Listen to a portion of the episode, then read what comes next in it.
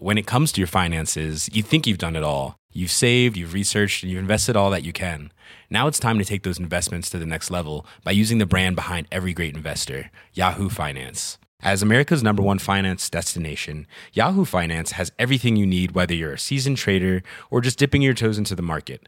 Join the millions of investors who trust Yahoo Finance to guide them on their financial journey. For comprehensive financial news and analysis, visit yahoofinance.com, the number one financial destination, yahoofinance.com.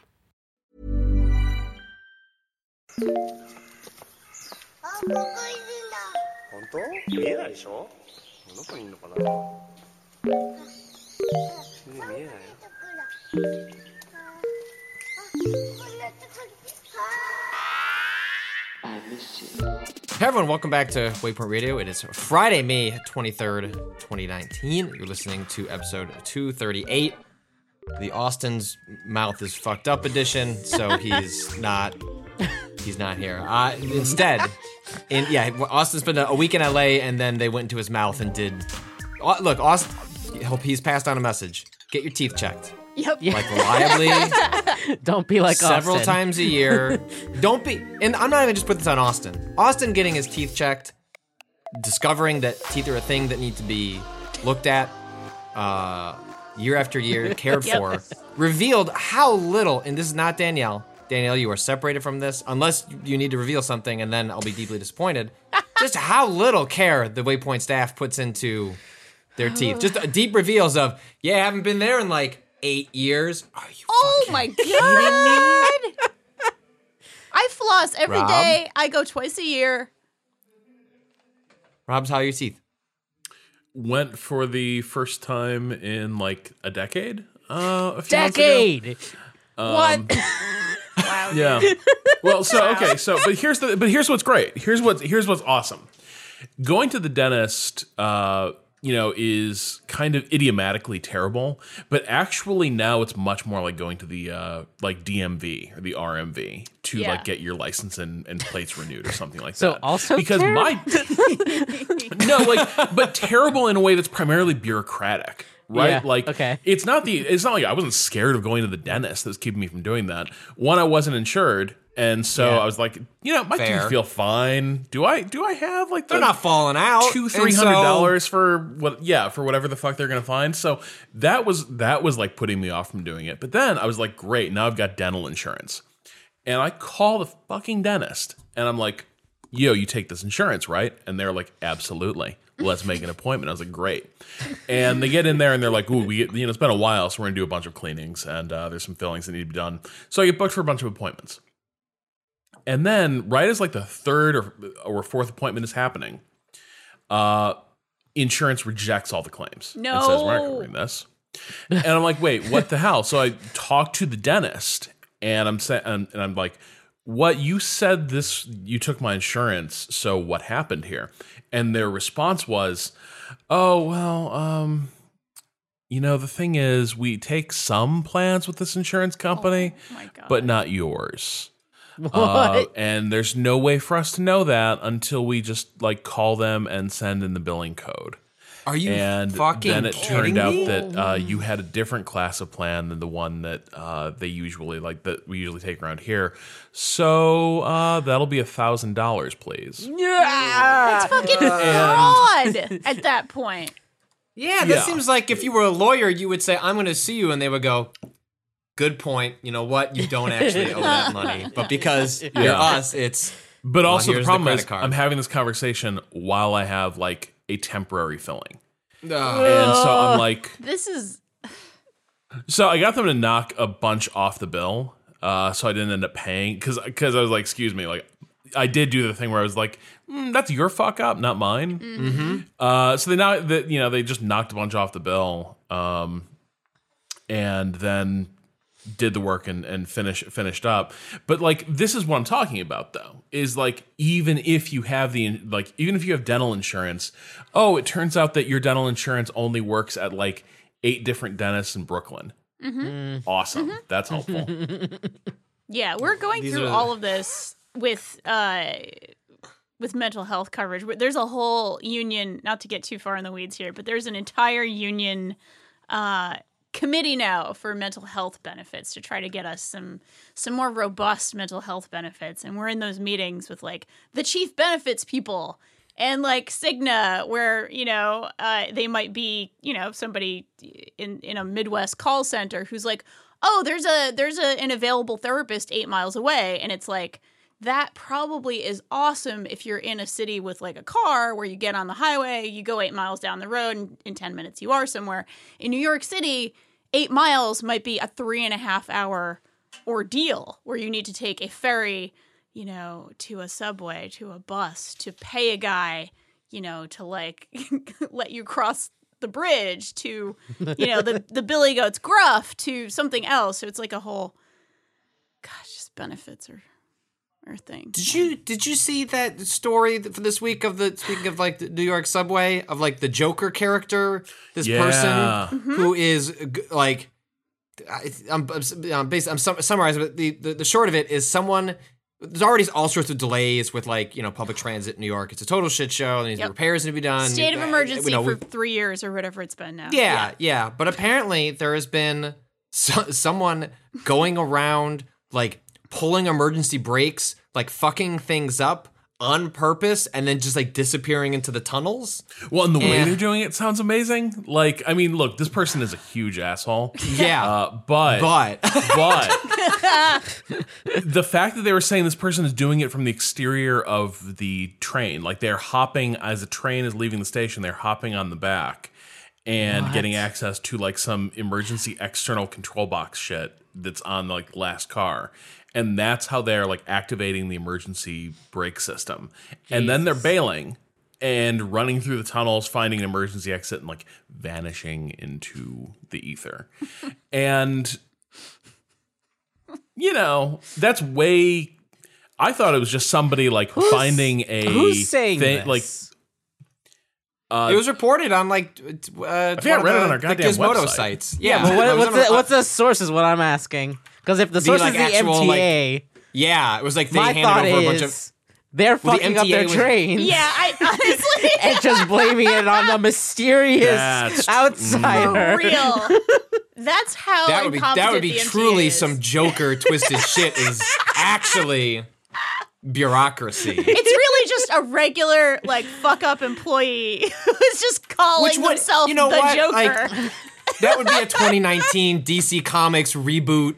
Earth 4.56 reinvention of the Joker is like no, the real evil is the bureaucracy, um, and it's just the Joker is just reinvented as some middle person in the who's just shuffling some papers and they're just having a bad day and you feel bad for them and just figure out your paperwork, Joker. somebody keeps stopping New York's trains. It turns out to be like a safety inspector who's like, "No, you can't. I'm sorry, you can't run this. Uh, this, this you might all Like the- die. Yeah, this, this, train this should tunnel not be needs to be repaired, and this this train is completely unfit for service. You need to take it down." And they're just like, tune into "Ooh, issue two when like they uh, take out some of the red tape. That's where the stuff goes, Honest right? to It's like if only someone could Crisis stop on that infinite government bureaucrat. regulation. Truly. Truly. I feel like a superhero.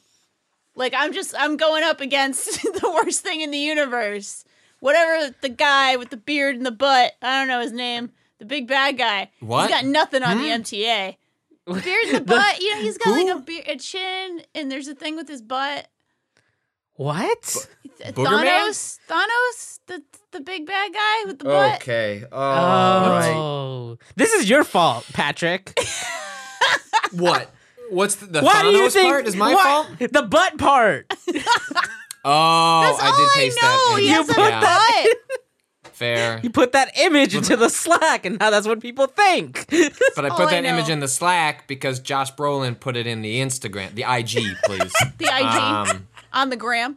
Wait, does it not say Insta anymore? no, we're on IG now, Okay. or the gram. You should say the gram. the egg, you know, Yeah. the new part of this psychology. Like you might, you, well, well, it depends on the context, right? So it's like, oh, I put it on the gram or I grammed it, but it's like, oh, my IG is blank. mm-hmm Yeah. Rob, Yeah. Let's bring this full circle. Yeah. You fin this this week. You uh, published a review of uh, a Total War game, a series that you've had a complicated history with. You've not necessarily liked the last couple of these. We've talked a lot about this uh, new one. Uh, that you, I think the headline was the best, like the best Total War game in a decade, which is quite a claim. It's you know honestly I forgot that like for me I think it's really down to it's certainly within a decade. Like I think this thing's only close competition is Shogun 2 maybe. Uh, but honestly this might be a series high. I'm not sure.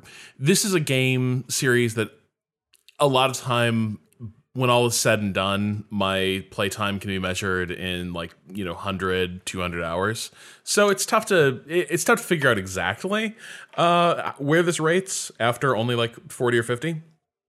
But it is definitely one of the best out of the box I've ever seen. And it gets so many things right that other games in the series have have screwed up. And uh, I think the thing that really impressed me is just the way it solves the end game problem or reimagines the end game problem. So what is like the end game problem? Like ah, you've conquered. Now there's nothing to do. Start a new game. Yeah, like I, I think there's a couple things. Uh, Rowan Kaiser, I want to say, wrote a piece about this ages ago, but how it's history That's a doesn't reasonable assumption, even if you're wrong. Uh, he, I think he wrote about how history doesn't tend to lead to climactic battles, right? Like usually the way like a conflict pans out is that somebody is like beaten in a few decisive battles and then there's kind of a long like mopping up phase as their resistance is slowly like broken down and they're conquered right so like you know late war world war ii germany's not in there with like an even shot of winning battles. It's kind of them just getting rolled up in every direction. And that's the way a lot of military conflicts pan out. But a lot of strategy games try to have this like photo finish idea of okay now you reach the end game and you're like a great power. Now things should get really exciting. And that's really in tension with with the whole notion of well if you're at that point where you're about to basically become an unchallengeable superpower there's no way to create that dramatic end game There's no boss fight in a strategy game because it doesn't conform to the same like narrative uh, arcs. Right. And I and I think this probably this stuff only I think gets exaggerated because maybe of the influence of like civilization where literally there's like a finish line and then somebody escapes Earth on a rocket ship uh, to you know to win the game. Um and so I think a lot of strategy games struggle with this and it is a tough problem to solve. The way Total War games have sometimes solved it is by introducing some introducing some really arbitrary end game events that basically put you at a disadvantage and then force you to claw your way to the finish line. And so in Shogun 2, for instance, once you had basically become the dominant power in Japan, you hit an event called Realm Divide, at which point it was basically like everybody became your mortal enemy and began like swarming you. And you just had to kind of ride out the storm and then conquer the rest of Japan against this like mat these these massive odds. In Rome 2, they basically would have the Roman Senate up like banish you as a Roman faction and then you'd be at war with Rome in the Roman Civil War and the Senate would just be gifted like stack after stack of like powerful armies and you had to kill them. And that's kind of the that's a model that this series has used a lot. Uh, what what happens here is that they kind of they made it so that that cycle actually repeats throughout the game. And instead of having one end game situation that you're building towards where everyone turns against one each other, basically their their solution is actually people are going to be turning against each other every step of the way. Like every time someone climbs a rung of the ladder, a bunch of people are going to want to pull that person down. And that's going to be kind of the structure of this campaign. And as you keep winning through those challenges, the fight to stay on that rung of the ladder just gets tougher. And so what they ended up doing for the end game is it's more dynamic than a lot of their just fight to the finish end games and other in other total war entries what ends up happening is you declare yourself emperor, which it turns out you can do by accident, by the way. Accident. Good. Oh wow! Accident. I just didn't. You know, oh look, look! I didn't. You know, I just showed up to work. I put in the effort, and then you know, It happened in Emperor Napoleon. Rob. You know. Yeah, exactly. Just the the Pope tripped, and uh, you know the, the crown fell on his head. Happened. the uh what ended up happening with with me is that I ended up fighting with somebody else who was claiming uh, to be the emperor of China, and I was like, "Damned if that's happening." Uh, you know, the- I'm not the emperor of China, but I'm definitely sure you're not the emperor of China. and so I was in this coalition fighting uh, this this faction, uh, the Song, and we ended up laying siege to their imperial capital and then we ended up storming it because we'd finally beaten all their armies and this was the weird thing most of their empire was somewhere else in china but their capital just because of the vagaries of the way the game had shaken out was like this weird island of territory they had in the middle of a bunch of like formerly neutral powers and so it was this weird thing where their entire balance of power their entire base was somewhere else but somehow their capital was like on the front line, surrounded by enemies. So this city's right there. We end up like conquering it. I'm the one who storms it. And you get this option, you're warned, hey, this is an imperial seat. Like this is where a credible claim to uh, the empire has been made. If you keep this city, you're basically saying I'm the new emperor. And I was like, hmm, I shouldn't do that. I'm not like I'm not ready for I'm not ready for that. Like I was Yeah. definitely not at the whole like claim the emperorship level of power. But here was the problem. I had two options. Uh, one was that I could basically just loot the city and leave. And first was going to kill a whole bunch of people. Uh, but it would have given me a lot of money. And so I could have just taken a big lump sum payment. It's kind of like the lottery, I guess. Like, do you want to take the lump sum or do you want to like, you know, invest it?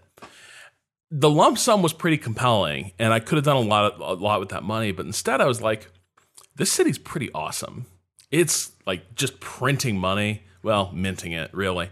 But you know, it's got a lot of really advanced buildings. It generates a lot of money. It generates some nice buffs across the faction. And so I was like, mm, I don't think I'm going to give it back. I think this city makes a very nice addition to my empire, which is not ready to be an empire, but we'll leave it there. So I decided to keep it, and immediately everyone's like, oh, so you're declaring yourself emperor now. And I get this new mission that's like destroy all the other emperors. Oh. And it's like there's other so there's other people who are at that level who are claiming to be emperor of China. And in order to win the game, I have to eliminate them. Like, oh, if somebody else is out there saying I'm the emperor of China, they have to be destroyed. yeah. and so immediately I was like, I guess um well, hold on now. Like we're still friends, right? Like we were allies five minutes ago. And no, no, immediately everyone's like, you lose all your allies, your coalition breaks apart, and then everyone starts turning against you because you have a massive diplomatic penalty against you. And uh, so, like my bestie, my my bestie in this game, Lady Wu, uh, we had this really long border together that had basically been peaceful. And so I was able to put all my really money making ventures along that border because it was kind of like uh, my backyard, right? It was I didn't have to worry about attack coming from that direction.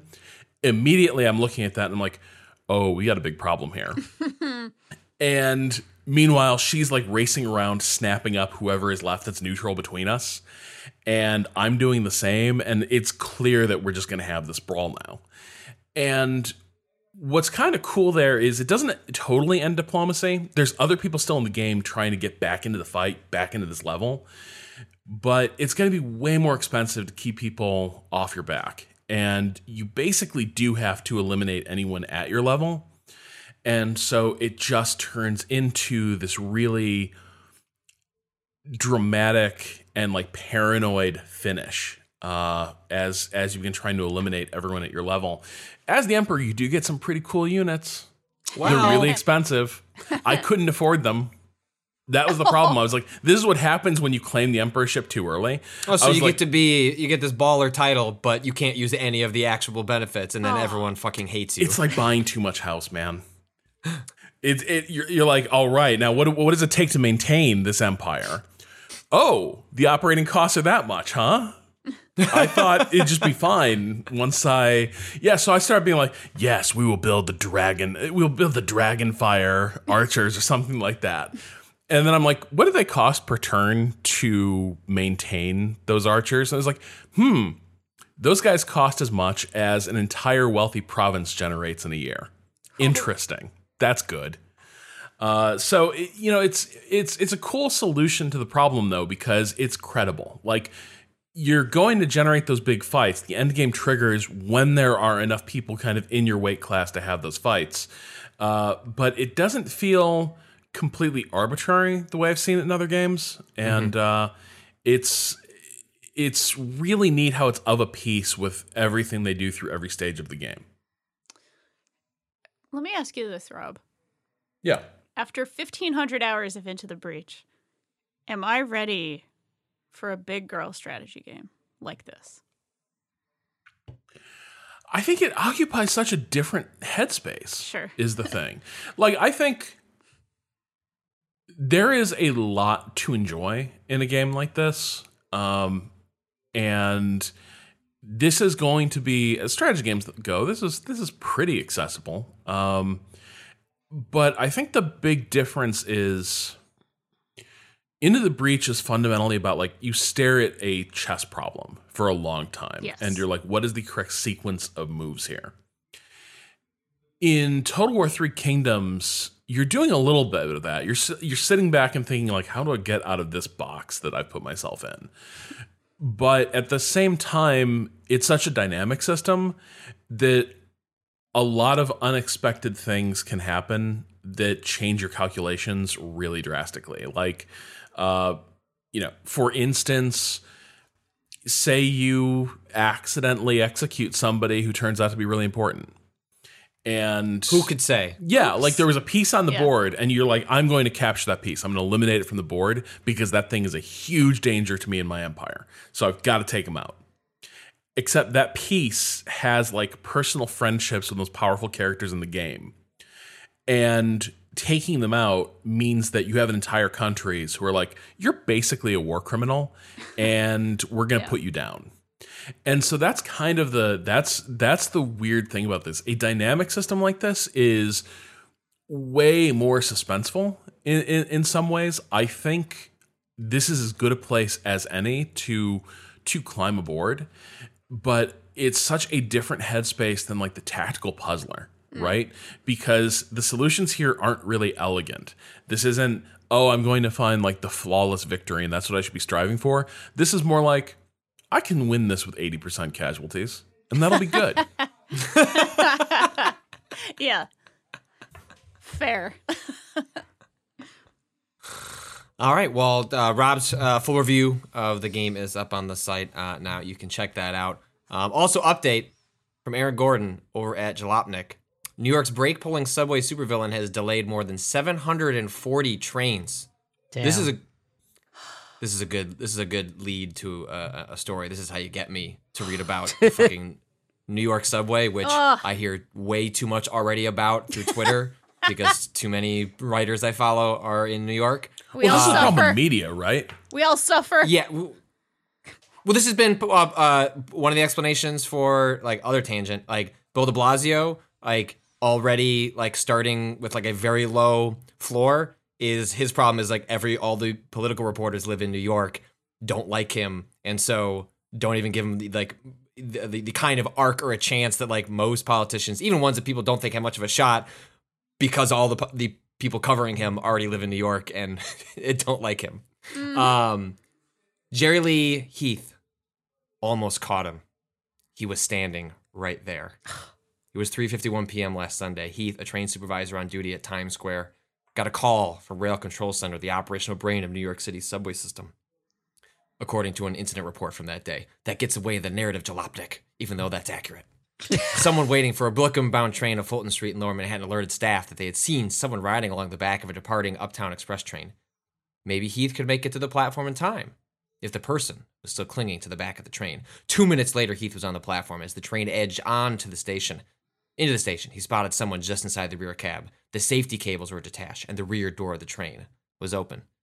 It was him, the person who had been nefariously triggering emergency brakes for months with the sole intention, apparently, of being a pain in thousands upon thousands of butts. Yep. That's a good. It's a good line. Anyway, there's a, a explanation of this uh, instant report from Aaron Gordon and Jalopnik. It is. Uh, I am enjoying.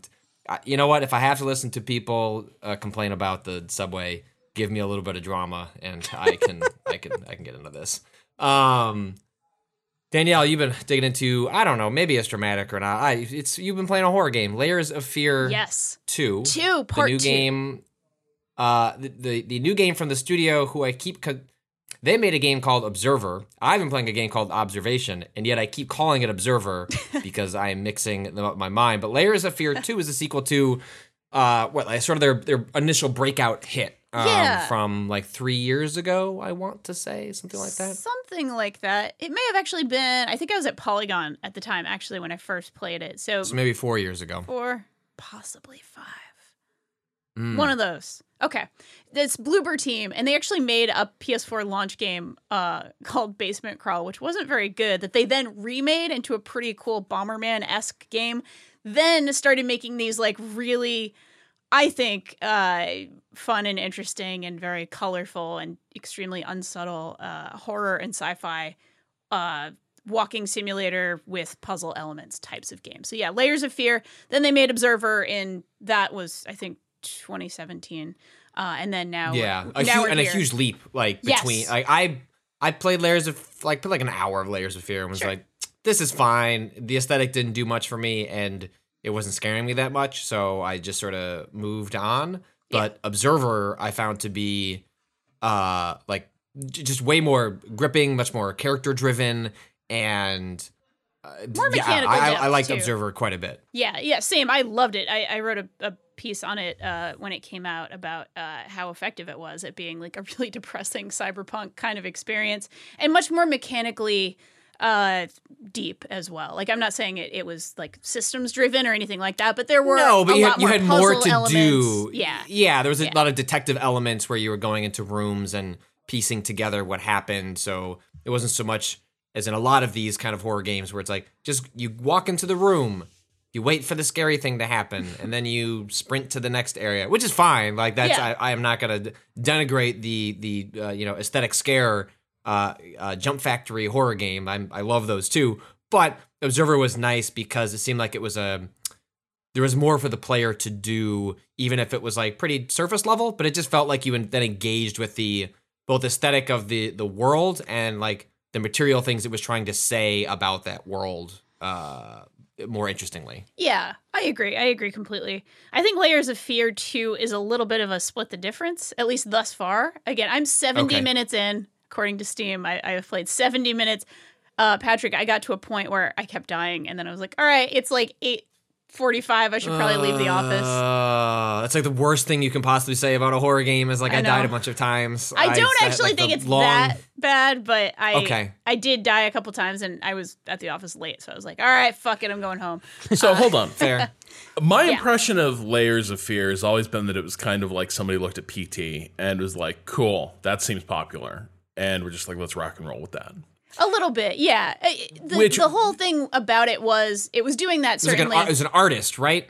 It's Like, a mad artist, like, a, mad painter. Yeah. You're exploring different themes of his life and things like that. The thing that I thought was cool about Layers of Fear was that it, it is playing on sort of like you look here and then the scripting or, or whatever will change the room. So if you look somewhere else, actually the entire room or the entire structure would change on you. It is just a trick. Obviously, it's not like a brilliantly like restructured, repuzzling that you actually have to kind of figure out or anything.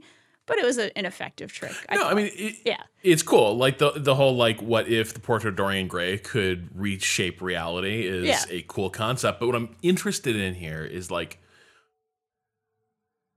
how does one keep dying that early in the game, right? Because like a lot of these things, especially if they're a little more on rails, they're more about like evoking that sense of, whoa, that's a crazy fucked up thing you just saw. Wild, feels spooky. Uh, sorry, and not to be so dismissive of the entire, that's what it is. entire Wow. subgenre Well, of horror. Here we That's how you really feel, Rob. Thanks. Don't hire Rob to consult on your fucking horror game. or maybe or maybe do hire me because like I'll, I'll be real with you. You'll you'll know. You'll know how the it real but he turns but- that around to drag me. God damn it. Master of, of dragging. but my The question is like I didn't hear so like layers of fear I heard was scary but not necessarily like in the will constantly try to kill you in the way like um Outlast? oh gosh what was that horror game where you're journal yes Outlast perfect you knew yes exactly where Outlast continually just wanted to fuck you up and kill you and force you to restart Especially that I'm curious one. like yeah so I'm curious like how is this one basically killing you off like so so much that early in the game what's There it, are what's some fail states. Um, I'm also, I don't know how long this is. The first one was not very long. I think it was two hours, something like that. I actually didn't finish it, but then I, of course, one of the reasons it took off is because streamer, it got popular with streamers, and so I've watched a lot of streams of it. Um, I don't mean to make this sound as if it's super difficult. There are failure states, basically, uh, and I don't want to make it sound as if like I'm so frustrated with it. I literally like died like two or three times and was just in the office late. So this is not like an indictment of this game, like oh it's annoying and sucks and throw it out the window or anything like that. Um, what it's doing, I think, uh, is is doing a lot of that. Let's evoke things. Let's let's evoke horror. And I should probably set this up. This one is set in a in a I actually think much more interesting world uh, than the first one. The first one was just sort of a mad mansion with a mad artist who you know had had gone obviously with all of this stuff content warning for mental illness and all of that. This is not going to be subtle. It's not going to be sensitive to things uh, about mental illness. So like let's put that out there. Uh, but you're on a cruise ship. You're an actor uh, like a famous Speed actor. two, baby. no i know.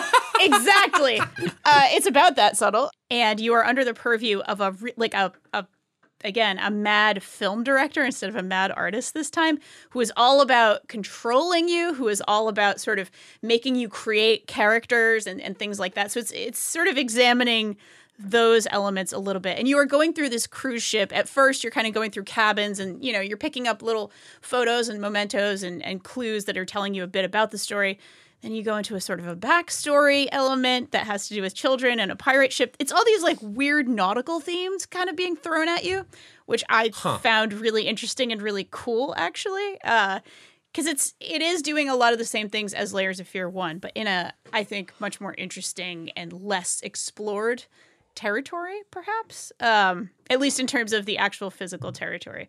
Being on a boat is weird. Being on a boat is like a weird singular it's like you have this this tiny little world that is separated in a lot of like re- very real ways from the rest of the world. So a lot of bizarre fucked up things can happen basically uh, which is already some somewhat interesting in its own.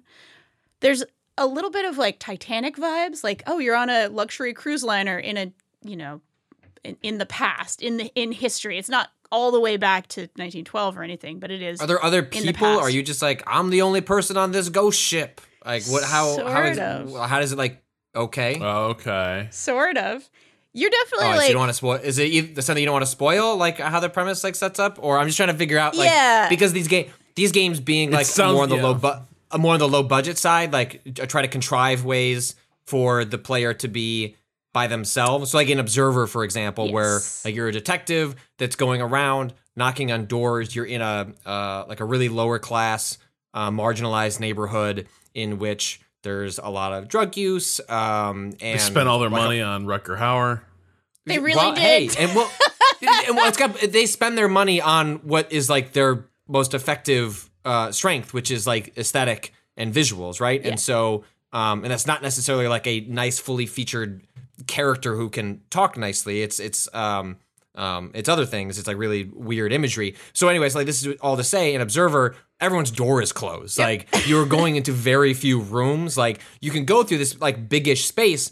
but you're like knocking on doors and you're getting a lot of voice acting. Like they and it works. Like you don't ever feel like it's the kind of thing in a video game where like, well, geez, this character can jump, but like this convenient bike is just something I can't get around. Yep. um, na- narratively, it fits for what they're going for, and it's also within the realm of the scope of the game. Like they find a way to to do both. So I guess that was me getting at like Yeah. what is their trick this time to to pull that off. Yeah, absolutely. A part of it is being on a ship and being in these really confined spaces in a lot of cases. Uh, part of it is, I'll just say there's a lot of uh, mannequins being used God in a way that is very like Condemned, baby. Condemned. Oh, Bring yeah. More But also mannequins. Mannequins are scary as shit. also rage. Good. Uh, there's a lot of uh, the use of sort of like lighting and staging and blocking uh, in a very deliberate way. Like you are an actor being prepared for a role and or maybe acting in a role. It's not always entirely clear when you're on stage and when you're not on stage basically in this game. And so there's a lot of stuff about like, oh, this actor is blocked here, this actor is blocked here and there's a lot of use of mannequins. There is some animation, there is some character animation, maybe a little bit more than Layers of Fear 1. But again, yeah, it's not a ton of character animation. It's not a ton of like people talking.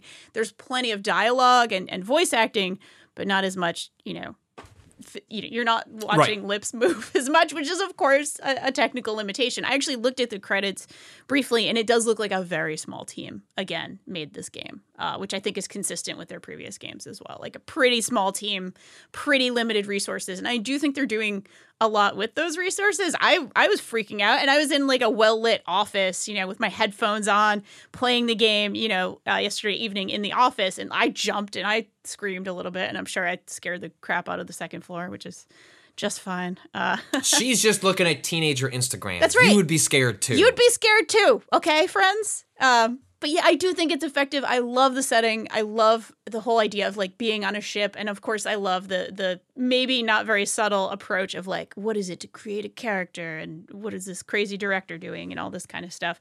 Cheesy, not subtle, but I think well done and effective thus far.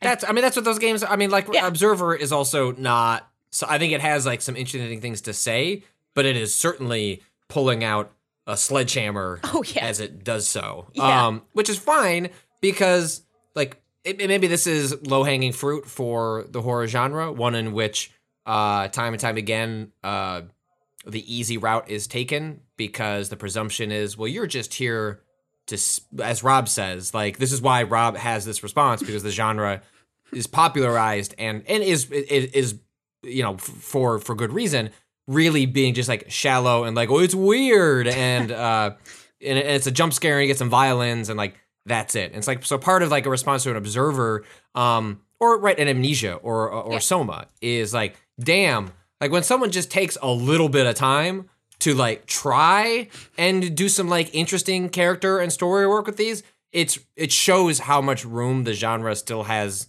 to grow like we've we're seeing this in film a lot in horror the last like Yeah. five years or so. You know, Babadook, um, Hereditary, um, uh, movies of that ilk, um, in which you start to see a response of like, well, what do we call this new wave of horror films? Like art horror, or it's like, nah, it's just a horror movie, and just the genre has largely been popularized as Freddy, Jason, Jason and jump yeah, scares. But like, yeah. there's nothing inherent to the genre that prevents it from being more interesting. But uh, I like what the Bloober team does, which is like, well, we're gonna give you just enough, and Yeah. we're not pretending we're like more high-minded, like like Soma. Like Soma's really trying to use the genre to like say something uh really deep about the human condition and something existential whereas like uh, you know observer and uh and layers of fear seem a little more like well here's enough to keep you going but like don't don't necessarily get too caught up in the details necessarily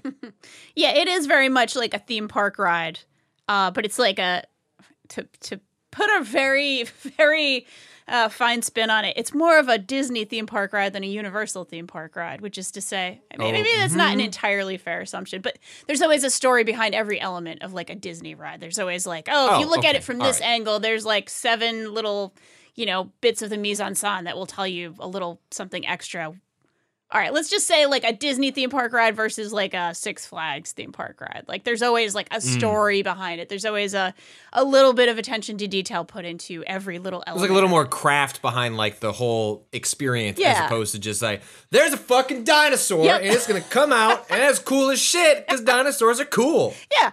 which is true and sometimes that's fine. It, it's that's more than fine. This is not like a oh this is better.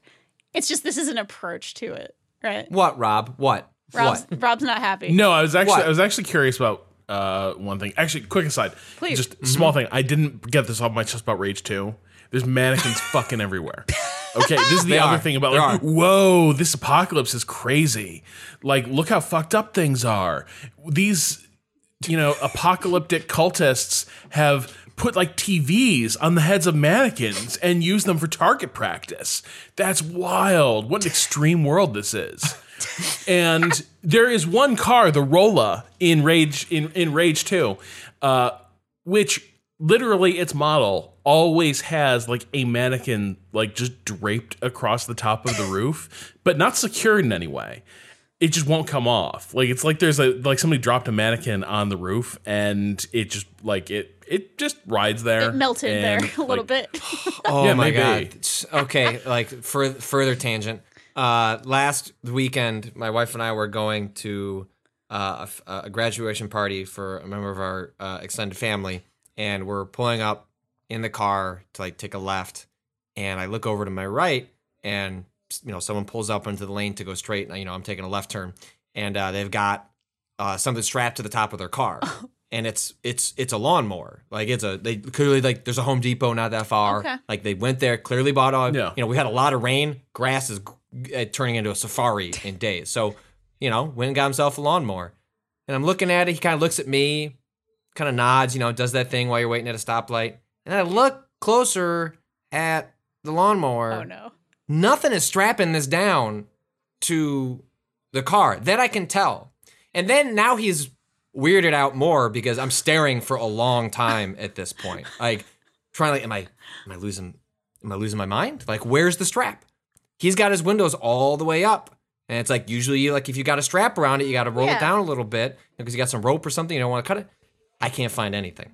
And I pointed out to my wife and I was like, "Can you look? Like what am I missing? And she's like, I don't think that lawnmower is strapped down. And it's at that moment where like maybe we should say something that like the you know the left turn signal comes on first. We go, and I take the slowest left turn signal of my life.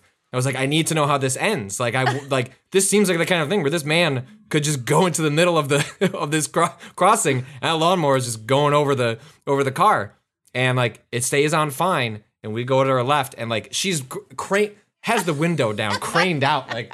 What's the conclusion to this story? And he, he goes out of view, and I've it's haunted me for days. We're never I, gonna know. I, I'm never gonna know. Like, Okay. Did he have it? Uh, was there- it invisible tape? Okay. I don't know. Is there a possibility that it was secured via a cable running under the trunk lid?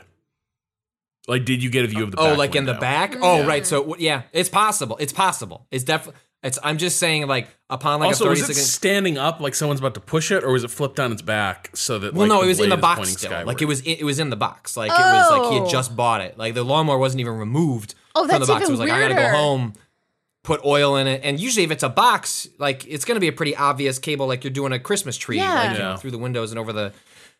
I don't know, man. I, I hope I, you know, I'm haunted. Honestly, yeah, this is I'm gonna go to I'm gonna go to one of those Reddit like short scary story threads. Like this is what this is the one I'm gonna put out there. Like where's the punchline? It's like no, that's it. Like That's I it. just I'm up at night wondering what happened to this goddamn lawnmower. the They whole never time did I find out. I never did find it. The whole time I pictured. I don't know why, but I pictured a riding lawnmower with a mannequin riding it, just like Sure. phantom You know what? mannequin, like If- one hand on the wheel, like looking at you, has a John Deere cap on, just like the whole. T- I don't know why. That's just how I pictured this. if Rage story. 2 had that as a vehicle you could ride around, it'd be more interesting than anything in that game currently. Uh, but the the thing that I was actually going to ask, 'cause I'm, I'm just curious about this. Sometimes when people use like the 1930s as a setting, there's kind of a weird, stereotypical old timey newspaperman voice that oh, everything yeah. ends up written in. Like Bioshock trades in this very lightly, but in general, the writing's pretty strong in the Bioshock games, and characters don't just devolve into patter. But I am kind of curious is this a game that feels like it's set in the 1920s or 30s? Or does it feel like it's a game set in like kind of a cartoonish imagining of the 1930s if it were like a radio drama? So it's very funny that you say that because there is one of the voice actors, uh, the person who's playing your agent, uh, who you, you know, you get notes, you get little things, you get objects that like trigger up an audio cue that are like, oh, you're remembering this thing happening, who is like the most Brooklyn ass, just like, hey, what's he gonna do? Kill ya? Like it's this is your agent, you know, kind of talking about this like, you know, quote unquote nutty film director who's this weird recluse who who makes beautiful art, but like ah, it's fine, you know, he's weird, it's fine. And it's it, that is very much that the like newspaper man, you know, sort of thing going on. Uh, there's there's a little bit of the cartoonish going on here, and I will say it, it is the sledgehammer approach for sure. Yeah. Like very much the Team Bloober. Like this ain't subtle. like nothing about this is subtle. Uh, but we're having a lot of fun with imagery and a lot of fun with like spooky things happening in this weird ship that might actually just be a stage, but it's maybe it's also a ship, and uh, who knows, you know, because all sorts of weird things are going on here. Uh but it's it's very much my shit, and I am very much enjoying it thus far, even though I did die a couple times. Uh, so there are those sequences that are like, oh, you can fail this. It it it's auto, you know, saving. You need to run around the corner and you didn't do it fast enough. Exactly. It's exactly stuff like that. Although, like the sequence before this, that was sort of an uh, was a possibility to fail. I got through it just fine in like five minutes. You know, died a couple times, restarted, whatever. Right. Um, Right. I'm hoping that's the case for this sequence. I'll let you all know if I don't finish this in five minutes of actually just you know sitting down and being like, okay, what do I have to do? Okay, I did the thing. Um, which again, like I don't mind these types of things as long as they are not the norm in the game. I'm fine with like a small pace, you know, like change of pace. Okay, there's there's a failure state here, that sort of thing. As long as it doesn't keep me stuck for more than a few minutes, because at that point we're gonna have we're gonna have issues, Team Bloober. Uh, but again, well, that's you know that was a lot. Of, that was a lot of the problem with you know Soma. Um, yes, and yeah, like its its monster design, which I we're like ju- it's it's been long enough. Like I feel like we got to be pretty close to hearing what um that team Oh, is, is up to. Which I know they have. I know they have two project development. One was supposed to be horror and one non-horror. Um, obviously, my preference is to hear about one of those over the other. Um, Yeah, but I'm super curious to see because so much of the horror genre was defined by amnesia Yes. um, to a degree that was it infected Soma. Um, so where, whereas Soma was should have been more of like an evolution or response of like, hey, well, this is what Amnesia did, and the the genre followed. Soma just kind of doubled down on a lot of, and I love the story in Soma. It's Oh, one of yeah. my favorite stories in video games It's great. ever, quite easily. Go download the version of the game now that like lets you basically turn off the monsters and like just go enjoy that story. Um, but I am so curious to see like what their solution is or like what they think where the genre goes from here because even in games like Layers of Fear are still building and playing off things that Amnesia um sort of like laid the gauntlet down for uh, uh so many years ago. So yeah, absolutely. uh, yeah, well, we'll have to uh, check in when you get a little further. I uh, just finished Observation, another horror game, and I'm looking forward to, to jumping into, you know, it's May, the horror time. Yeah. Um, Springtime in the air, The death in your TV. hour. You know. well, the director of Hereditary does have their summer horror movie uh, coming out uh, this uh, pretty soon, so I'm excited about that. But before we take a break, uh, like I mentioned, I just wrapped up Observation, a game I mentioned uh, earlier this week. Um, the new game from uh, uh, No Code, the studio that did uh, Stories Untold. Oh, great um, game. The sort of like uh, interactive fiction game with a really elaborate aesthetic layer around it to sort of uh, give a lot of uh, trappings to you typing into a computer terminal. Um, the setup for observation uh, is, and I'm going to try and make sure I keep saying observation instead of observer. Um, is uh, you know basically you're on a space station. Imagine if you were HAL 9000, uh, or right? No, yeah. Yeah. Yeah. nine thousand. You got it. Right? Okay. I think so. Um, yeah, if you were if you were Hal and you could control the security systems, hatches, and you're attempting to uh, help the the people that are uh, on the ship or not, I'm and that's not. sort of like the the basic setup. But what I want, I, I finished it, but Rob, you just started it. Um, I'm curious how you have taken or not taken to it so far. Uh, it's so one. I think I might have been a bit ruined by your observation that you can, ha, uh, your your like your note that basically you can reject commands or make My the theory of what the game might be, and it turns out it's not that at all. So the problem is, I am now basically role playing that as, if not maybe a malevolent AI, one that just relentlessly fucks with people. Like I am the You're the underpaid customer service rep of of this game, where just every response, I'm like, could you repeat that? like somebody asks, could you tell me if module 8 is connected to module 9 still? And I'm like, power in module 8 is active. and it's like, that's not what I asked. And I was like, air pressure, nominal. and so I can't, like, now I can't help myself. And the other part of this is sometimes there's there's a bit of like hidden object in this where it's you need to find the thing and hit the switch so I can and the camera panning is really slow because it's thematic like oh it's a security camera but also there's a few times where I'm accidentally fucking with this poor character just because I'm like uh I don't know where that switch is. Give me a second. And like, there's times where So that's the weird disconnect of the game where they uh because it's a video game and they want the player to like discover things and find them on their own, but that clashes up against like the scientific premise, the technological advancement that has allowed this space station to to, to exist, which is like well at the point where there's like a wide-ranging AI that is can speak and is taking care of like automating all sorts of systems and subsystems and, and largely making the, the existence of humans on here just the maintenance of the AI. It seems awfully goofy in look the at the game thing. where they're like where they're like, hey, um, Sam, which is the name of the, the the AI, it's like, could you like open that hatch? Which means it's like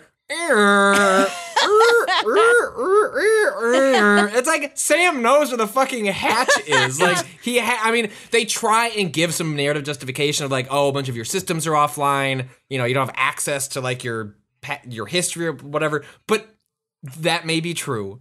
But nonetheless, it's like at a certain point you can swap to a sphere and like you get free roam around the space station, and it's so tough to control, which is like fun because it feels like thematically interesting, but like again, practically against the premise of the game, it's like Sam, you incredible uh, achievement of, of human history knowledge, culminating in the existence of this uh, someone who can like take care of these things for us. Like, could you go across the room and open the hatch? It's like, sure, doink, doink, doink, doink.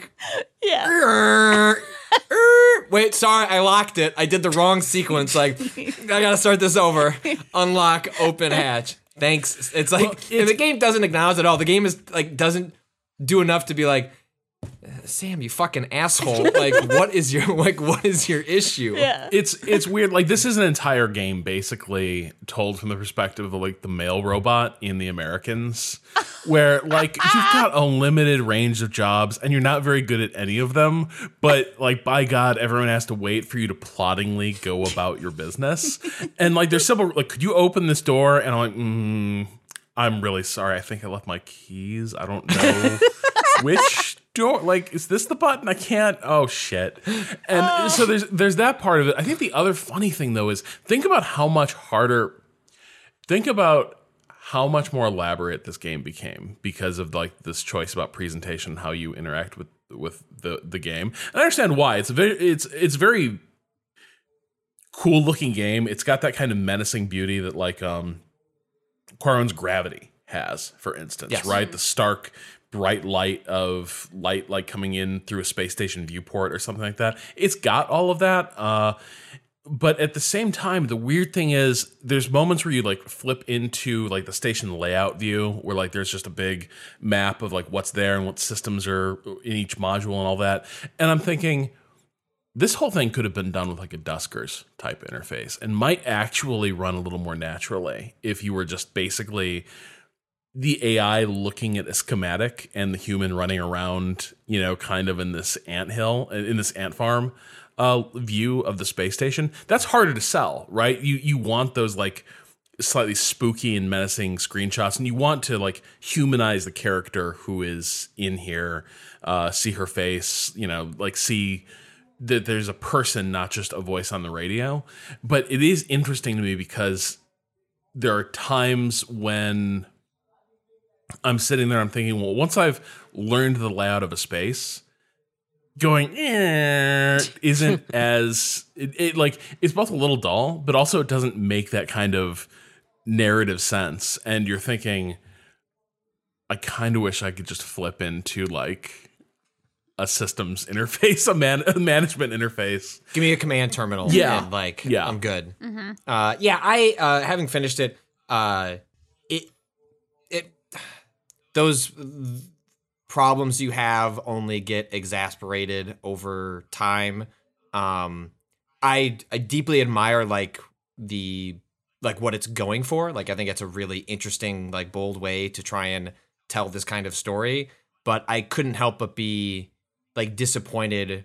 And I think I think the game makes this mistake early on. When it gives you the accept or reject choice, it's conveying a level of agency over like what's about to happen where like all of a sudden I started thinking, "Oh my god, like am I yeah, like what Rob you're doing is role playing. What I was was hoping more from the game was like n- like that is going to be the narrative of like what are you going to choose to do? Like AI, like how are you going to approach the situation?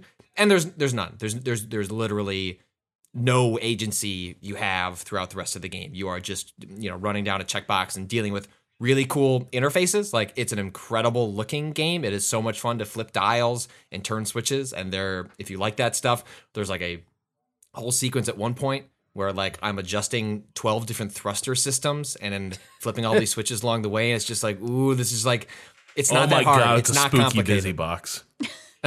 exactly. It is. Yeah. It is. Um, none of the puzzles are particularly difficult um, because they want you to just keep moving. Like there's literally like one sequence where um, it's like four phases to like turn off this one thing, and I'm like, oh shit! Like it's a really spooky part. Like I'm in the end game. Like be kind of weird to get stuck on a puzzle for a while, and the game's like, don't worry, we got you. You are literally just flipping switches for four sequences. You're fine. and like it was still satisfying because just flipping big physical switches in the game like was itself satisfying. And the story's pretty good. Um uh, but it is not if the the tease I had at the beginning of this week of like, oh, is it you know uh, a a a, choice driven narrative over like how you would be as an AI on a ship? This isn't it.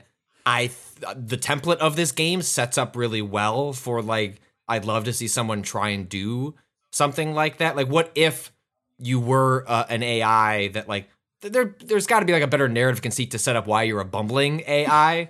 Um, or or maybe you're a, a human that's like pretending to be the AI. Like I don't know. Like there's ways you could do that. Where like I would love for a game that is choice driven, where you're on a spaceship space station. There are like five to ten humans, and just like I don't know, like start fucking with them. Like what what would you do in the scenario? Um, I think that'd be pretty cool. And I will say this game has like a several um the cinematography is really terrific in the same way that Layers of Fear and Observer um are smart in knowing what they can and can't do. There's like a a number of sequences in observation where it's just a really tight shot on like a character and you can't see much of what is going on, but like the in the same way that Stories Untold is just like a shot of a desk and then just like spooky lights and good music. Like there'll be moments where like a lot of shit is happening around this character in the station or in space, and the implications of it is like terrifying and it's like a kind of a grip the table sort of thing, but you're not actually seeing very much.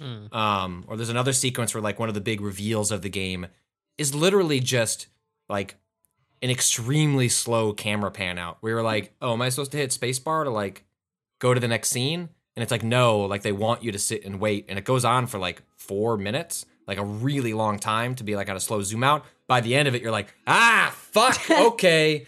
Whoa, all right, this is okay. The scope of the what is going on here is a little more than I expected. Um, so I think it's a a, a very smart horror game. Um, I, I really like the fact that that team No Code is trying to tell these stories in different ways um, because I think there's like a very easy path to have told a you know uh, AI story on a space station where things go wrong, and I thought this was a novel uh, way to do it that runs into some limitations, but I'd love to see other teams take a crack at at the same concept. So um, I'd be curious to see where it's not that long, Rob. It's like you know four hours uh, ish, and at some point it's probably worth just like anytime you're not quite sure what to do, just like have a walkthrough. Like there's nothing satisfying about. There are multiple moments where I was just like, this is not fun. Like I'm not enjoying like the game saying like go find R7. I'm like I don't know, man.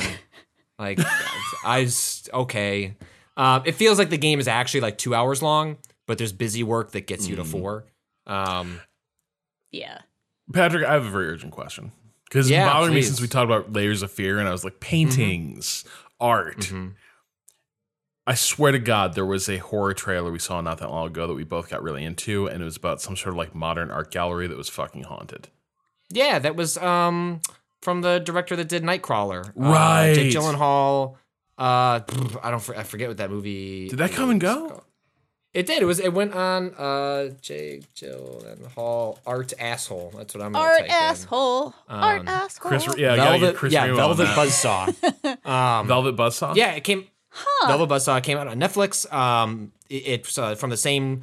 So Jake Gyllenhaal to. Uh, uh, I'm glad that like Spider Man's coming out, so people can be ex- like. I think people know that he's a good actor, but I don't think people quite realize like how unbelievably good he can be, and like the range, like the, his ability to like be in a B movie, but like with a like A plus caliber acting, which is what like a movie like Nightcrawler is. Toni um, Collette's in this too. the la- yeah, there's a lot of great uh, character actors in in Velvet John Buzzsaw. Malkovich? Um, What would you call Yup, the Sands he- of yes. Time? Hmm? Prince of Persia. You know He what? wasn't- Thank Oh, you, Cado. look, look, that movie was are all you- right. You busting up Jake Gyllenhaal for wanting to make a buck? He's like, yo, here's my Disney moment. Sometimes Yeah, no, you I just find mean, like- yourself bald in Bulgaria, making a pile of shit. All right. Okay, so I'm not going to be here next week for Waypoints. Uh-huh. So we got to do this right now. Okay. That Timothy Olyphant interview in Rolling Stone is so. There's been a lot of like tasty excerpts being uh, passed around Twitter because he's doing this uh, press tour for the Deadwood movie. It's a good interview. Those those excerpts you're saying are are funny. I think It's, fr- it's from like a TV critic, Alan Sepinwall, who does like really good Yeah. like TV critic work. Just FYI. But what was really striking to me is also just the way it's a profile of a guy who's really good at his job, but also it is just a job, which is so fascinating. Like you, you expect Timothy Olyphant isn't like a, a huge star, but he's a very well regarded actor, a uh, bit more than a character actor. He's yeah, he's Um, in between. Like has, has so far said, "Eh, I'm not going to do one of these Marvel movies," but you can still see him doing it at some point. But even in the interview, even in the interviews, he'd be like, "Well, this is some bullshit, isn't it?" and that's it is so funny to see him talking about he's worked on some really good series but what's interesting is he doesn't do any of that shit where he's like romanticizing like the craft or like how amazing the work is. It really is a guy you're you're asking like you are asking a really successful person about their work and they are responding as if they are describing how their shift went last Thursday at the store. Yep. And I think that makes it a really fascinating interview because a lot of times when you see these press tour interviews, you end up with actors who are maybe giving what they th- want they think people want to hear. They elevate the idea of what acting is and what it is to mm-hmm. work on these projects. And here's Olyphant being like, "Yeah, this is a great show. Working on it sucked. Yeah. hated it." So there, I want to. So uh, uh, I came across. Well, I follow Alan Sepinwall. He's a again, like I said, a terrific TV critic. Um, um, I just read everything he writes about TV, even for the shows I don't watch, um, because his sensibilities line up with mine. But so he did this. Uh, most of these quotes are coming from the interview that he did on set of the new Deadwood movie. And so I want to. I'll I'll get to my quote, the one that like got passed around yesterday, and this one that I also posted last night in our on our Discord. Um, in which Alan asks. Uh, I've heard many conflicting accounts of the cancellation over the years of the movie of the show Deadwood, uh, which only had three seasons, but for convoluted reasons, like didn't go on any further. um, including one uh, that pinned it to a panic that ensued after you bought a new house. Care to clarify? And so uh, Olyphant goes on to say, I'll tell you my version, and I already said this earlier. I fully understand that my memory of how it happened may not be how it happened, even for me. This is a story I've told over the years, and every time you tell it, it changes. And let me preface this with I've never been one to let truth get in the way of a good story. so if you're holding on to facts and you're going to call me on those facts, go fuck yourself.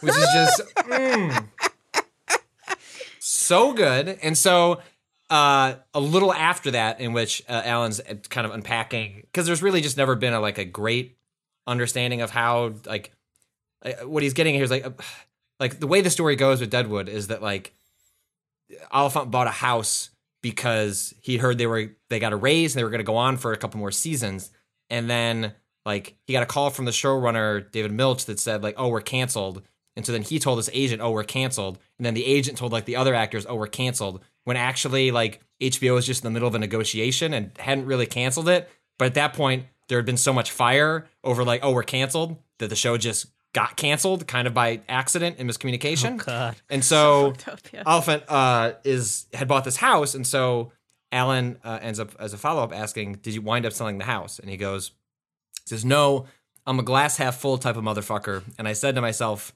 "Well, thank God I didn't know they were going to cancel the show. I would have never bought this house." and let me put this on the list of why p- these people owe me.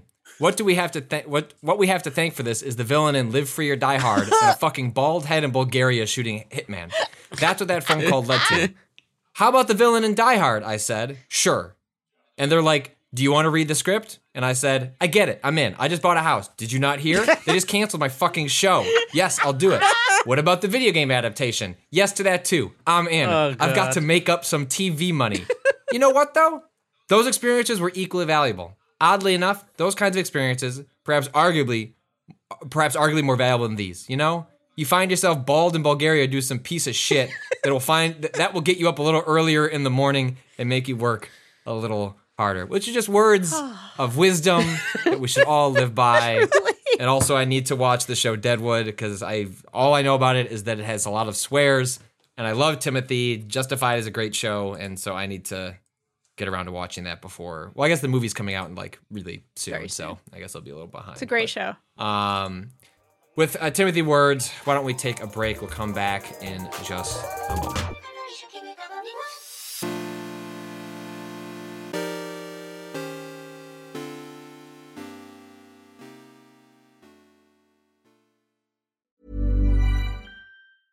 When it comes to your finances, you think you've done it all. You've saved, you've researched, and you've invested all that you can.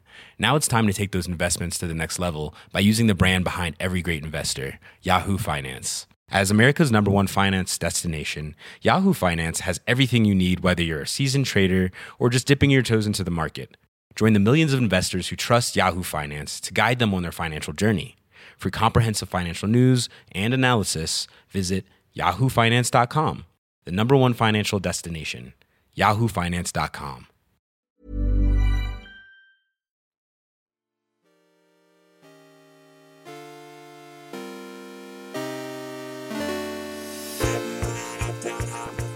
And we're back because Danielle, we're only back. We're otherwise just going to say we're at a break, let an ad roll, just, just just roll around in that sweet sweet money, buy a house, go be in a Hitman movie. But then Danielle said, "I've got this shout out. I need to get it out of my system." Danielle, what's up? I want to tell you a little bit. I mean, I, I could connect this to, to a bald thing. You know, uh, Eggman uh, is from Sonic. right? but He's a uh, doctor. Thank you. Yeah, he went to doctor. Excuse me. I'm very sorry. You know that got him up in the morning. You know, uh, was was trying to become a doctor. Okay, I'm playing Team Sonic Racing, and I know maybe maybe not everybody's excited about Sonic these days. Maybe not everybody's excited about kart racing these days. But I really love the Sonic racing games. Uh, Sonic and All Stars Racing, I believe, was the name of the previous series from the previous generation, which were really awesome kart racing games. Really, really fun, colorful, lots of cool tracks with lots of secrets and shortcuts and cool things like that. And this is the sort of modern version of that. It's a new game. Uh, I think it's out today, maybe yesterday, two days Came out ago. this week, I This think, yeah. week, yes. Uh, I just want to give it a shout out uh, because it's just a good ass kart racing game. A couple hours in, Uh, so I can't speak yet to one of the things that I love the most about the previous games was how much just general Sega nostalgia was in them. You had like the Samba de Amigo characters and tracks. You had Space Last one Channel had uh, Five. was it uh, Ryu from uh, Shenmue, and he was like Yes. going around in a a forklift, right? Like Yes. his car. which Very is good. so good. It's Very so good. so good, Uh, especially if you're like a Dreamcast era person, like I absolutely am. Love my Dreamcast, etc. Give me a ChuChu Rocket. Are they in there? Oh my god, I love ChuChu Rocket. I don't know. I don't actually know. So I can't actually speak to how much other Sega nostalgia is in this game. I haven't seen much of it yet, which is a little bit disappointing.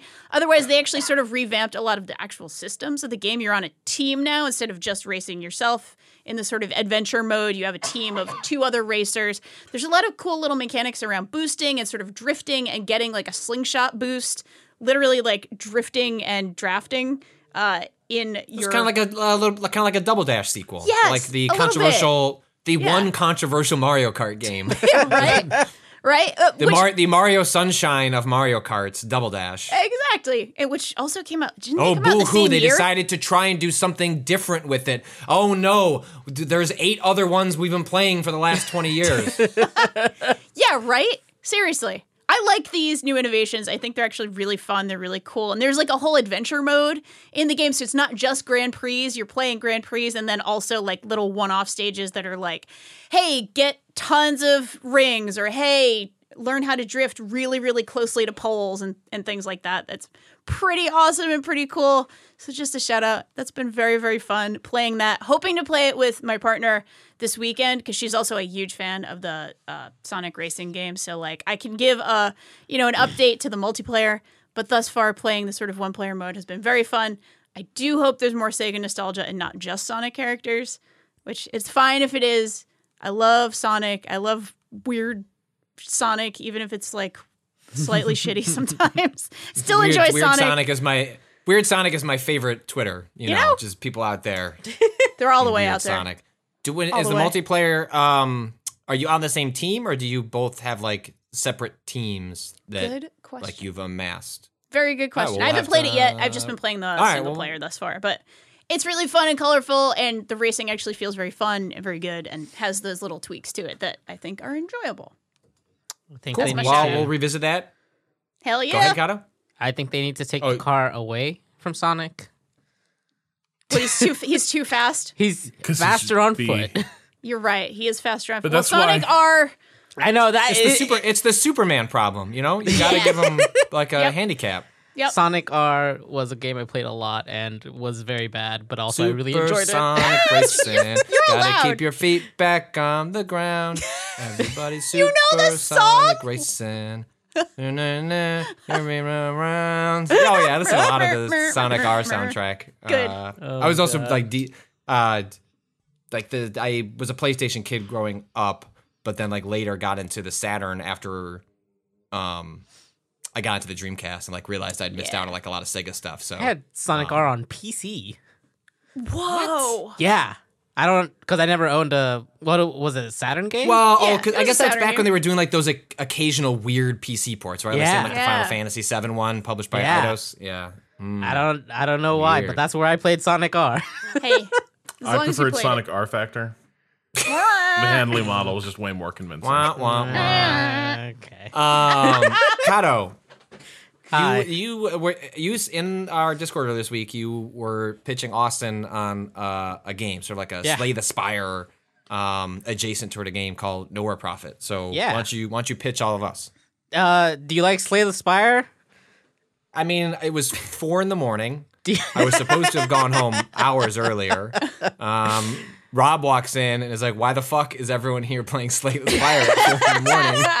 Good thing it was three in the morning, by the way, because left everyone was early. gonna that tap out huh? at three, and then no well- one left till six. Well, you know, um, so yeah, I think I like Slay the Spire. I'm waiting for Do you like the Switch, the Switch version.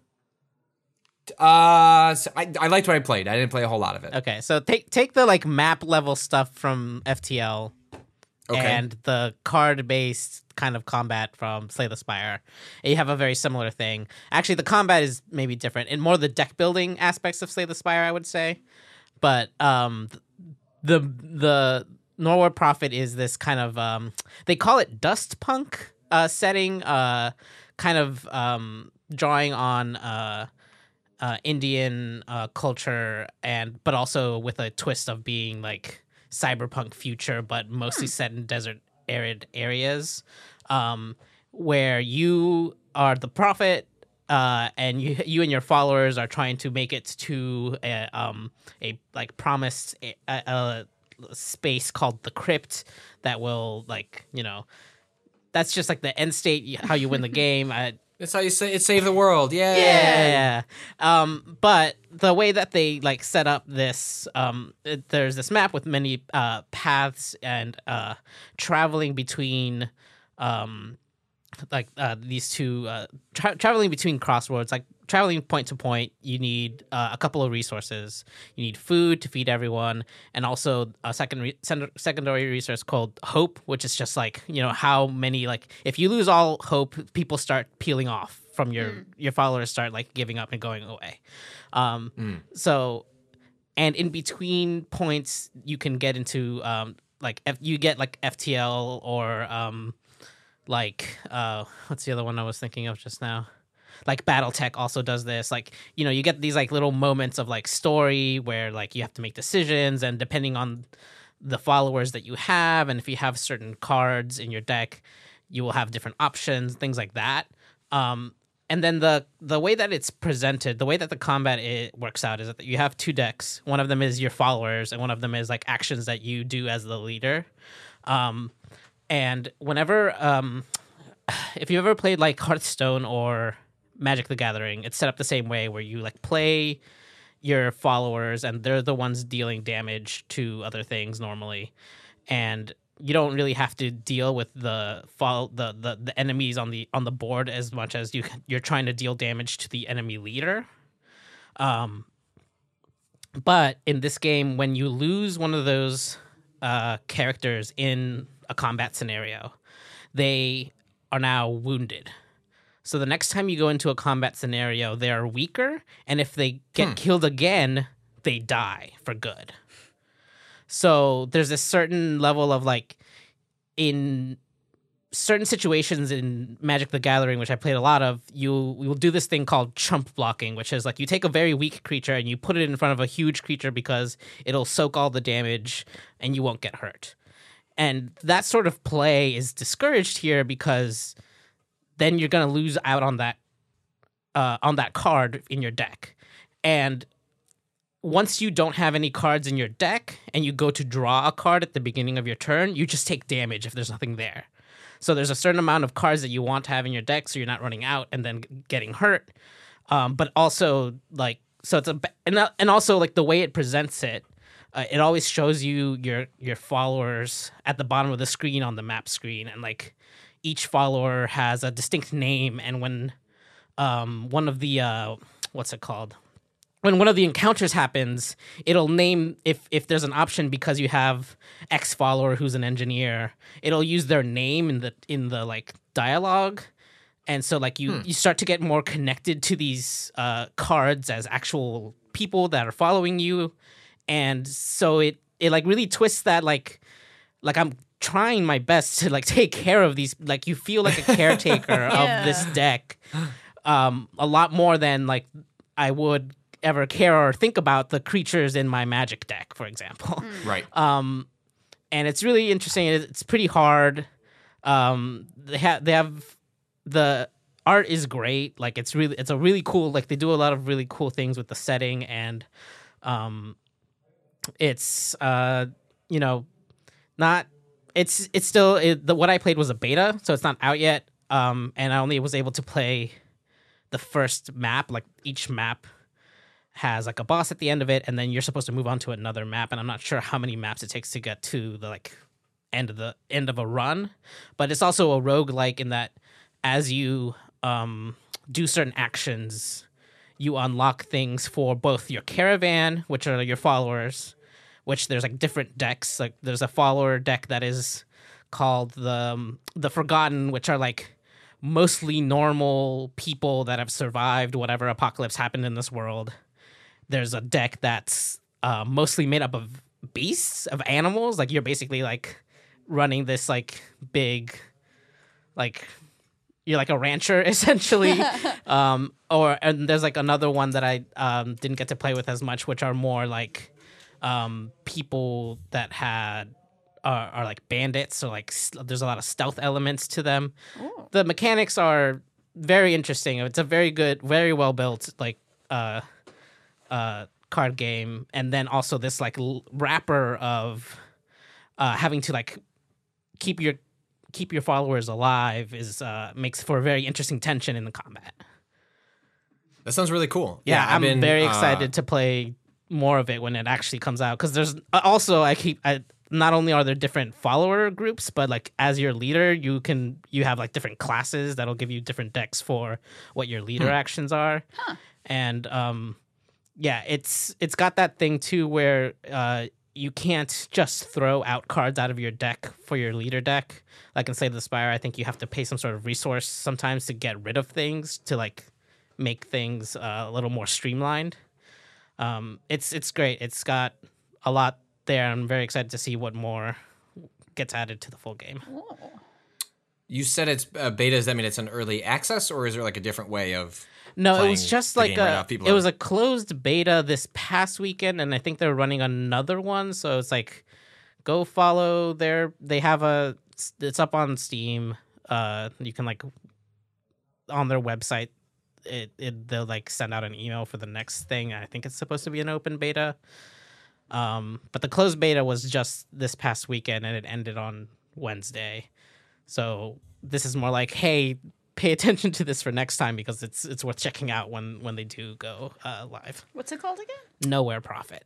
Nowhere Prophet. I like that. Yeah. Uh, yeah, I've been getting. Uh, I've spent a little more time with uh, SteamWorld Quest, um, which is also Nice. sort of like a, a, a deck builder uh, RPG. Like it, it me dipping my toes before like jumping a little deeper in with like a Slay the Spire type thing. Uh-huh. Um, and uh, the, it- the I you know, was kind of cruised through the first like four hours without much difficulty, and now it's finally amping that up a little bit, and, and more specifically giving me like more to do with my characters, and so like um like the way it was set up before is like you've got a like a healer type who does a lot of defensive buffs, you have an attacker type, and you have a magic type. And now I just got this uh fourth character who is like a lot more interesting and like switches up the dynamics of my uh style a lot if you choose. Like if you want something that's a little more advanced like the way this character works is he uh or they change masks. And so uh like let's say you have a basic attack. Like the way steamworld quest combat works is like um each card costs a certain amount of points and there are there are cards that don't cost any points but those build up like your your point total. So like a like a basic attack that doesn't do much damage doesn't cost anything but you're building up a point to accrue that you can use for a card that actually does cost something. And so um this one character that I that I just got, um, you want them to be switching masks because it turns like a regular attack into a critical hit if you switch masks. So it's like if you're on like the red mask, but then you switch over to the yellow mask, like it's a much more powerful attack if you're switching as opposed to just like sticking with the yellow mask. And so like it encourages you then to like think really strategically about the the deck you're building. And it's only eight cards, and you often never have access to more than like you know 15 anyway. So you can't like screw up the deck too bad because they're really putting a lot of guardrails um, in place at least early on to make sure that you um you don't, you'll always end up with something you can use. But like i keep going in and like okay how can i like limit what i have so that i'm constantly switching between masks? And like sometimes that mask might be like one i got is uh, uh one that will uh it gives a buff to another character where like they have a 60% chance of critical hits. And so it's like okay switch mask critical hit buff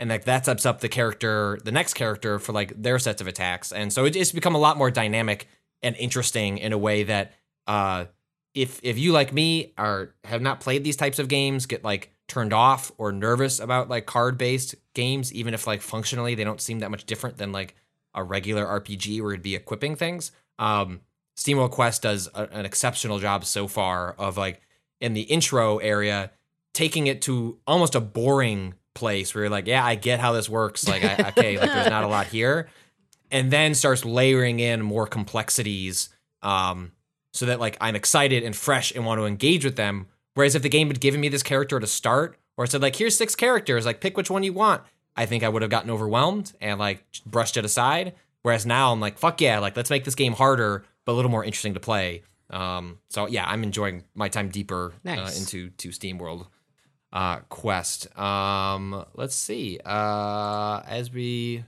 near the end here, Rob, I wanted to make sure we uh, we're gonna you know we're doing this thing. We're gonna shout out some more pieces, stuff going up on the site this week. Um, do you want to pitch people on uh, Dante's piece that uh, well at this point when this goes live, it went up a couple days ago, but uh, he wrote about Overwatch.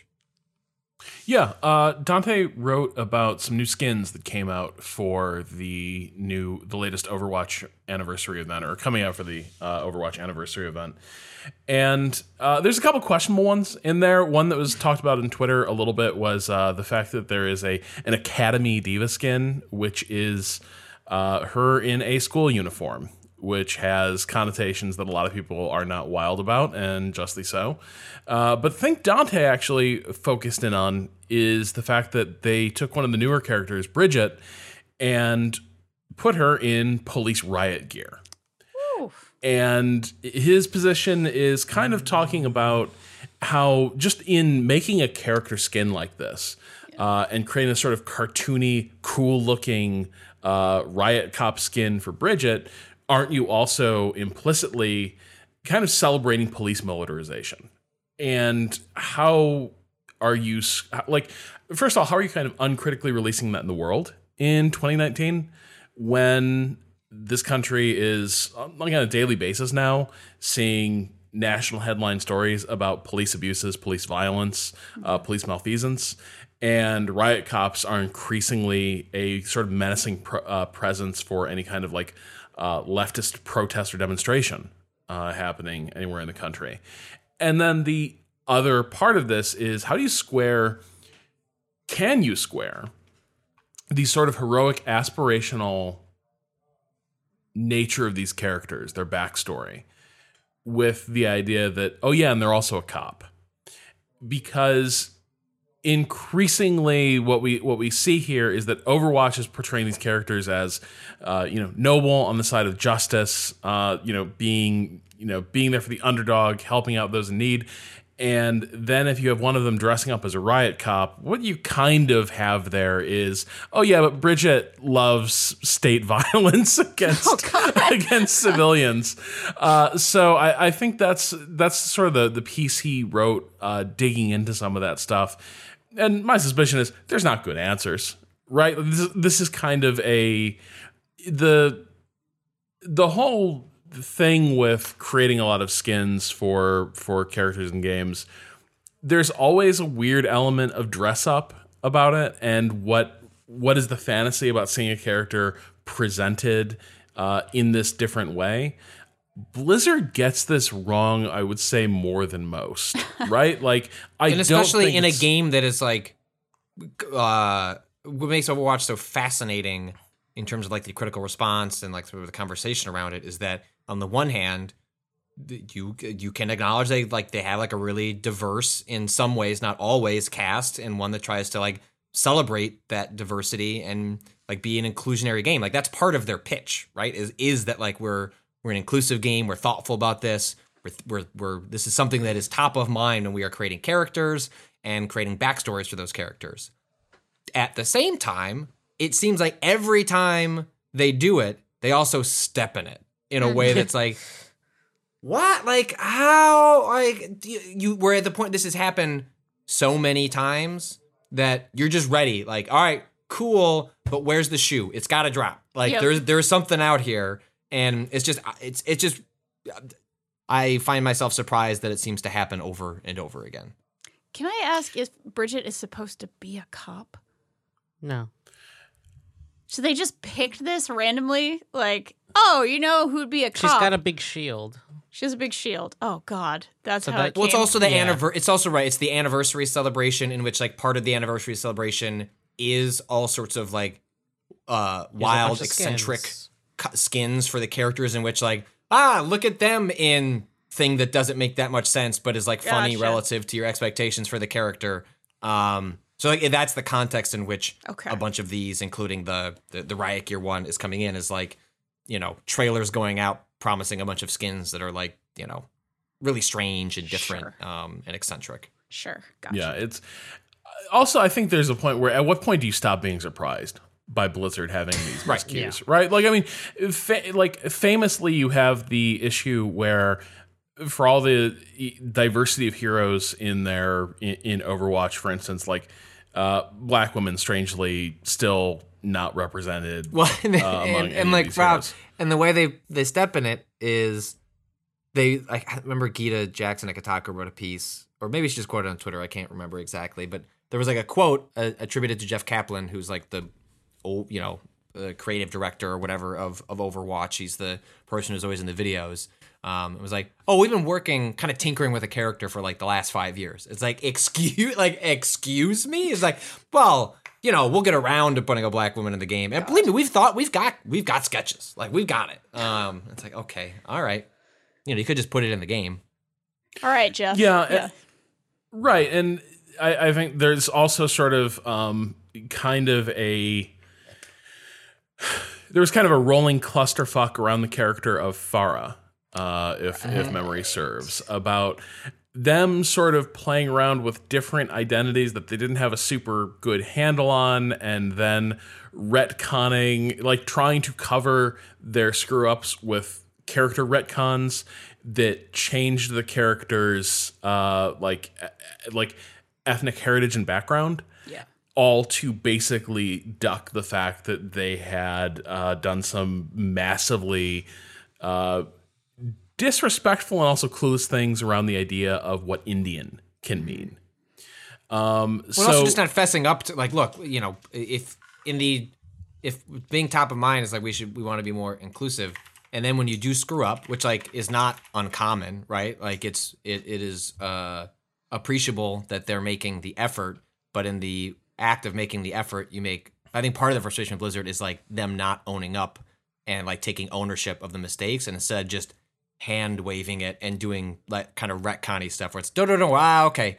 Someone wrote a piece pointed something on reddit uh ooh, like a little dicey. Don't worry we'll just figure it out over here instead of like stepping up to the plate and like it, like fully owning your mistakes as a way of taking ownership of it and and trying to do better going forward. It's it's more just of course there's something Yeah. fucked up and wrong and you know they just kind of quietly edit it in the background I should mention here, uh, in addition to Dante's piece, w- which is on the site and you should read, uh, Dia wrote a great piece. Uh, Dia Lacina wrote a great piece uh, on Medium. So you've officially made Pharah a native. If you want to sort of get caught up with, so how did that whole arc happen for Pharah? It sort of unpacks the loaded kind of imagery that Overwatch frequently traffics in without fully understanding like context. Um, yeah, so it's it's weird. Yeah. Danielle, what what else? What do you want to? Sh- you you know you're around the Waypoint Vice uh, games still, but you know you're Still off doing, doing other things. Like what are what are, what are some of the interesting stories that you've been been working with that you want to you know shout out and point people towards if they're interested in following some of the stuff that you've been been handling uh, in other parts of Vice. Yeah, absolutely. Uh, so you can find all of that at at Vice Reports on Instagram. I know Instagram might be scary for you. Uh, you might call it the gram. You might call it your IG, and it, it's all good either way. Uh, but we're doing some stories about uh, teens who are attending the Stop the Bans rallies uh, uh, regarding abortion ban. The really fucked up things that are happening in various states across the country. Uh, we'll be having a couple of those going up in the next week or so, and we're also doing a lot of coverage. We're still accepting pitches around college advice, uh, but those like if you're a recent college grad or a current college student, uh, we're going to be doing a lot of college advice. We're going to be doing an entire summer full of college advice, things that people wish they knew going into college, which has been by the way, just like a wild experience. We've got over 400 pitches for that. And, you know, some of them are a little hilarious and we're not going to use them, but some of them are like incredibly heartfelt, really, really beautiful. Uh, there was a pitch from somebody who, um, I, I won't name names or anything, but somebody who actually used going to college and going to nursing school as like sort of an excuse to get clean. They're an addict and like they were like, you know what? I just need something real intense and I want to help people. And they were like, I'm going to nursing school, which was like one of the most beautiful and moving things I've read in a really long time. Uh, so yeah, this is all to say at Vice Reports, uh, we're doing a lot of interesting stories there. And also, of course, I'm st- still writing about games. So, you know, don't miss Yeah. me too Oh, much. yeah. I'm still here. Um, all right. Well, I think that is going to do it for this episode. I wanted to talk about this new fucking handheld with a crank, but we'll save that for next week. Um, suffice to say, I am deeply interested in the weird gaming handheld with a crank that has a black and white screen and it's not backlit. What? Okay. That Wait, could go a wait, lot if wait, you ways. wait, play wait, Donkey wait. Kong on it, does Wait, it it's not cranky, backlit. No. God What? damn it! my my my understanding is that you should think of the screen sort of like e-ink uh, Uh, sort of thing um, so that uh, Uh. you need very little light for it to function like the kind of thing where you could have a, a desk lamp not particularly close to you and it'll still work but it won't work in complete darkness um, that is that is my uh, uh, uh, what I have I have heard. I'm gonna have a longer feature about that um, up next week, so maybe we'll we'll hold that till next week. But yeah, you can go read about uh, Playdate, the new um, uh, gaming handheld from uh, Panic, uh, up on the site now. But uh, yeah, that's gonna do it for us. Danielle, I mean, you at Vice Reports, but where else can people follow you? Oh, you can find me at Danielle RI, and I will post a lot of pet pictures and also uh, uh, jujitsu things.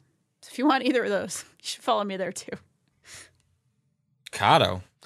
At a underscore Cado underscore appears on Twitter. Nailed it. Rob. At Rob Zacny. Uh, you can follow me at Patrick Klepek. You can follow everything that uh, Vice Games does at Waypoint. I don't know if I'll ever be able to say that with a straight face. uh, can read everything we do at waypoint.vice.com. Um, our thanks to Bowen for the track Miss You off the EP Pale Machine. You can follow more of Bowen's work at waypoint.zone slash Bowen. We'll be back on Monday.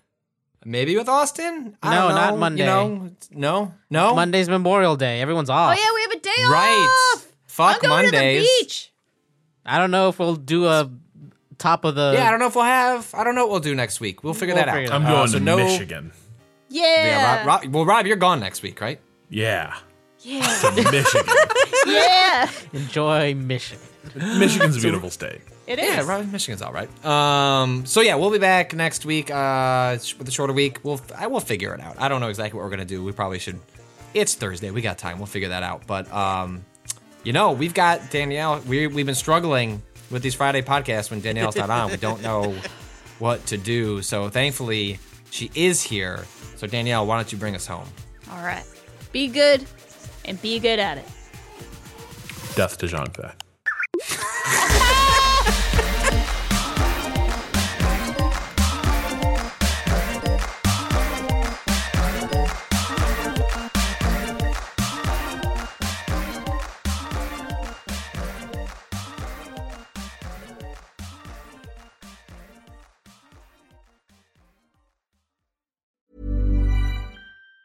Even on a budget, quality is non-negotiable. That's why Quince is the place to score high-end essentials at 50 to 80% less than similar brands. Get your hands on buttery soft cashmere sweaters from just 60 bucks, Italian leather jackets, and so much more.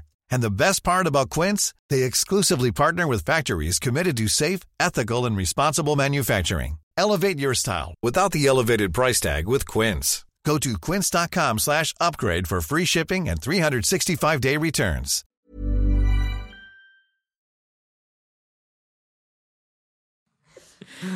Uh, good. Extremely good. Good. All right. pod, well, y'all. Good Cool. pod. That was yeah, fun. good, good, good stuff. Fun pod. Oh. Rob, I, I want you to know Yeah. this. I'm on the second to last episode of Revolutions season three on the French Revolution. I made it all the way at episode 53. Oh wow, yeah. Damn. Almost done. I'm uh not that far. I am at, um like midway through the Reign of Terror, but it's pretty um harrowing. Yep. I couldn't tell you three quarters of what I've listened to, but I listened to it, and many of them multiple times. So I'm learning It's a things. lot of French names. It is sure is. Why are they called the Girondins? I don't know. I Anyway, truly have no idea. That one I could Yeah. never figure out. The what? Girondins. Sure. And the They're the people that the- have to get it in the neck uh, for the reign of terror to really take off and the revolution to be secured. Yep. And then for That's a- Napoleon to take it all. Take it all at the Yeah. end. Robespierre. Maximilien Robespierre. Guy's all right. Yeah. That's a, Well- word, a word I know associated with the French Revolution. He, he loses the Basically- thread a little bit. He's Uh, basically out there saying like, "This is a bad idea. You don't want to create institutions with this kind of power. You- you- Is this the way you want the revolution to go? Really? All right." yeah. And then they're like, "All right, here, have dictatorial power." And he's like, "Let me be a case in fucking point." Let me chop I some warned you. I warned you, y'all. Kind of, I yeah. warned you about monarchs. I think the Legit. Robespierre as performance art angle has been under-examined by historians, uh, but yeah, Oh, uh, should I clap or? Either one. I can clap. You can clap. You're not here that often, Danielle. You can clap and you can pick the Aw. number. You know, You know, special privileges. spe- I feel truly special. Uh, let's go on 43.